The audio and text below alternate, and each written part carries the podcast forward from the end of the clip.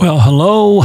We are back again live. Welcome to the Bible teaching channel of A Love Outreach. Uh, just a little while ago, we went ahead and covered a proverb for today, Proverbs chapter 27. And that post is online as well if you'd like to hear that.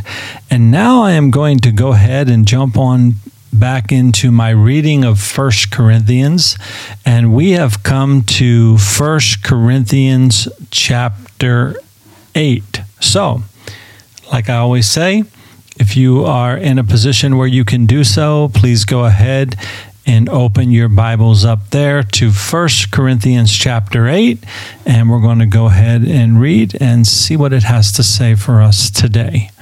So, verse 1, 1 Corinthians chapter 8, verse 1.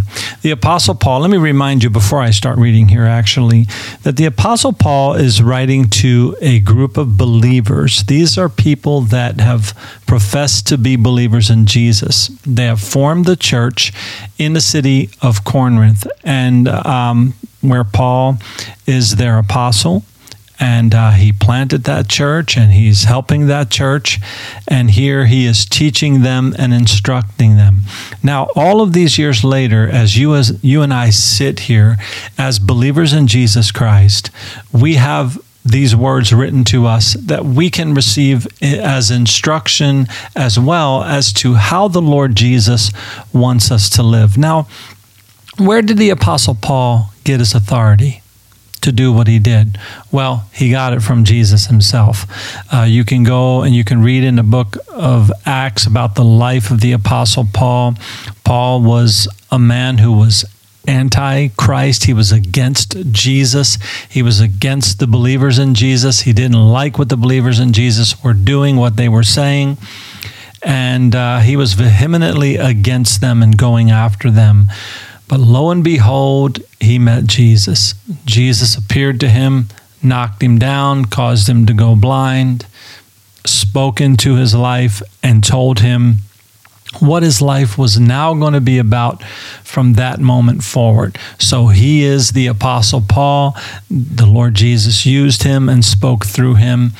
And like I said here, he wrote this letter to the Corinthian church on instructing them on how they should live. If you didn't listen to any of the previous teachings, they're all available online on um, many different podcast platforms. You can find us under A Love Outreach, or you can go to our YouTube channel and watch some of the teachings there. Um, but all that being said, I'm going to go ahead and read verse 1 as Paul talks to these believers in verse 1 of chapter 8. He says, Now concerning things offered to idols, we know that we all have knowledge. Knowledge puffs up, but love edifies. So he's going to be dealing with this topic here of food, what people are eating. You'll see as I go on that that's what he's going to talk about. I'm reading, by the way, from the New King James Version of the Bible here. But he's going to go talk about what people are eating and how they're offering up to idols and what it means to them. And he says, We know in verse 1 that we have knowledge. He's saying we know that we have the knowledge of Christ. And I'll expound on that as we go on here just in just a minute or two. But he says, but be careful. He says, because knowledge puffs up, but love edifies. You see, sometimes you can go through life behaving in such a manner where when, you know, those people that might be, someone might say, they think they know it all, right? We don't want to have that said about us, right? And I'm sure that many times in life, all of us may have slipped up in that area where we act like a know it all, right? Because knowledge can puff up. You might think, oh, I have a bit of knowledge that you don't have. I know what you don't know. And then some people get very boastful with that and get very loud and proud of what they know. But Paul is pointing out here hey, that's not the way of love. That is not the way of love. Love edifies. That's what love does. Love seeks to edify people around you. That's what love does. It doesn't tear down. It's not, you know, coming in with a wrecking ball. we have to we have to realize Paul's saying here in verse one of of uh, 1 Corinthians eight. Yeah, we have knowledge. We have knowledge of Jesus. We know the truth because Jesus is the way, the truth, and the life. Right? We know the truth, but that knowledge you got to be careful. Don't let knowledge make you arrogant. Don't let knowledge make you proud because that's not what love does. Love edifies, okay? And then he goes on in verse 2 and if anyone thinks that he knows anything, he knows nothing yet as he ought to know. So, um, those who think they know things, right, or think they know everything, or even think they know something, you know, they're not in a position, and, if, and, and like I talked about earlier when, when we went through the Proverbs study for today, um, we, we, we need to be a humble people. Look at how Jesus was. All you have to do is read the New Testament to see the life of Christ and how he was, and know that that's what God calls us to be like. We are to be like Christ, okay? We are Christians. That's what a true Christian is. And yes, I know there are many people out there that use the name Christianity or fall under the banner of Christianity, but yet they do not live in love. They do not live in the kind of love that Jesus displayed and the kind of love that the Apostle Paul, who is talking about here, um, you know, when it comes to how we deal with those around us that are weak in their in their faith, weak in their beliefs, thinking that an idol is something. Watch when we go on here. He says, "But if anyone loves God, this one is known by him." That's a key statement right there. A person that loves God and a person that is living out that love in the world is the person that is known by God because God is love. Okay. And remember, what did we read in verse 1? Love edifies. Yes, knowledge puffs up, but love edifies. So then he says, now he's going to get into his topic here in verse 4. He says, Therefore, he says, with all that being said, therefore, concerning the eating of things offered to idols, we know that idols are nothing in the world and that there is no other God but one, right? There's only one God, the creator of all, the maker of heaven and earth. The one who so loved the world that he gave his only begotten Son, that whomsoever will believe on him would not perish, but have everlasting life. The God who became flesh and dwelt among us, and we beheld his glory. There's one God. And that's it, right? And we know this. But again, we don't take this knowledge of this and go around and beat other people up who are weaker in their faith, thinking that there is power in an idol. There are people still, of course, on the earth today that believe there are power in idols, things that they worship, maybe statues, statues, or maybe even mountains or structures or, or things like that. We know that we are to uh, to to um, worship God and worship God only, right? So, but again, we need to present this to others in love. That's what the Apostle Paul is saying here.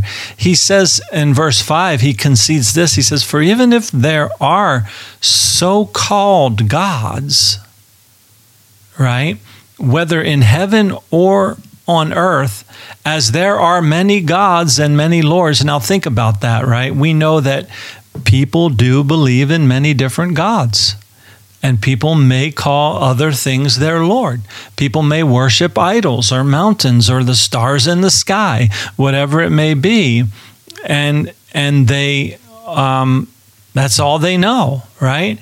He says in verse 6, and he's speaking to the Christians here, the born again Christians of the city of Corinth, and he says, Yet for us there is one God, the Father of whom are all things, and we for him, and one Lord Jesus Christ, through whom all are all things, and through whom we live. So he's pointing out, he's making it specific here. He's saying, yes, in verse 5, yes, there are people that say, This is my God, that is my God, this is my Lord, that is my Lord.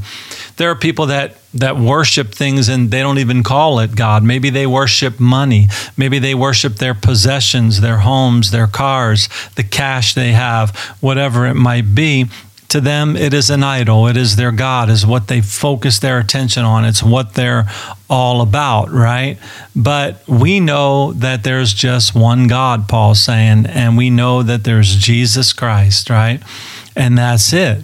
And then in verse 7 right he goes on to say in verse 7 here um, however there is not in everyone that knowledge. In other words, everyone hasn't come to that knowledge of who Jesus is yet. Some people are still blind to this. Some people don't know this yet, right?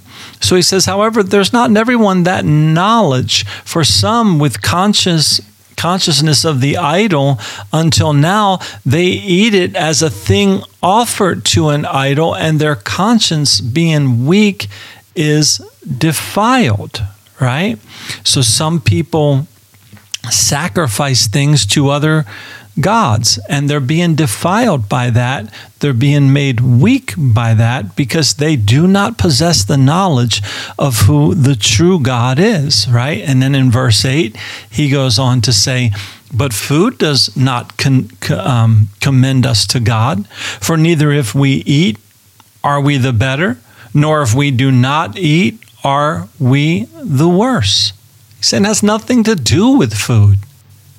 Who we are as living souls, how we worship God, has nothing to do with what we eat, Paul is saying. Nothing at all to do with that.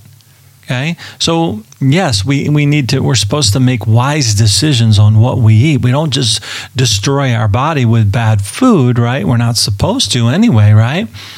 But yet, when we're talking about God, when it comes to the topic of God and knowing God, knowing God through Jesus Christ, um, food has nothing to do with it. Okay, but yet some people think it does. So, what do we do? Again, go back to verse 1. We're, we need to edify them. We don't need to put them down. We don't need to berate them. We don't need to say, hey, you know, you're weak, hey, you're this, hey, you're that. Although the Apostle Paul here is just pointing out to the Christians that, yeah, they are weak because they don't know the truth. He says, but beware lest somehow this liberty of yours becomes a stumbling block to those who are weak. Verse 10, he says, For if anyone sees you who have knowledge eating in an idol's temple, will not the conscience of him who is weak be emboldened to eat those things offered to idols? So you see, it does matter how we live and how we portray our lives to other people around us. Are we living in a manner that is holy? Are we living in a manner that is righteous? Are we standing for the things of God? Look, Paul's saying in this case here, it doesn't matter what you eat, okay? But if someone else thinks that it matters what you eat, and maybe they're on the verge of becoming a Christian and they're not quite strong in the faith yet in Jesus Christ. They've not yet maybe come to the knowledge of Jesus at all. You don't want to use this liberty to make them stumble. Remember, the goal of the Apostle Paul, the goal of Scripture, the goal of God the Father is that people would be saved. He's not willing that any would perish, but that all would come to eternal life and have everlasting life through faith in Jesus Christ. And that's the goal. So Paul is dealing with these Christians here on this topic in the city of Corinth. And he says, Because of your knowledge shall the weak brother perish for whom Christ died. In other words, if they say, you know, wow, look look at him he, he's doing that she's doing this or she's doing that whatever the case may be and you know, I'm going to do this too. And it leads them away from Christ, farther away from Christ. So we need to live in a manner that leads people to Christ. He says, But when you thus sin against the brethren and wound their weak conscience, you sin against Christ. So he's pointing out here hey, love edifies. Think of others around you.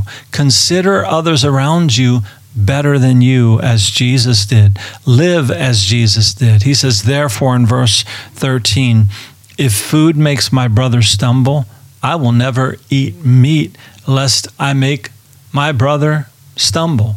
You see, so maybe there was a problem in this time of people offering their meat to idols. That's what it was. They were sacrificing their meat to idols. And Paul's saying, I'll avoid meat altogether if it's going to cause someone else to stumble, if it's going to keep them from coming to Christ, keep them from coming to the knowledge of Jesus Christ as their Lord and Savior, well, then I'll, I'll just avoid it altogether. Do you see how devoted, how committed Paul was here to serving the Lord?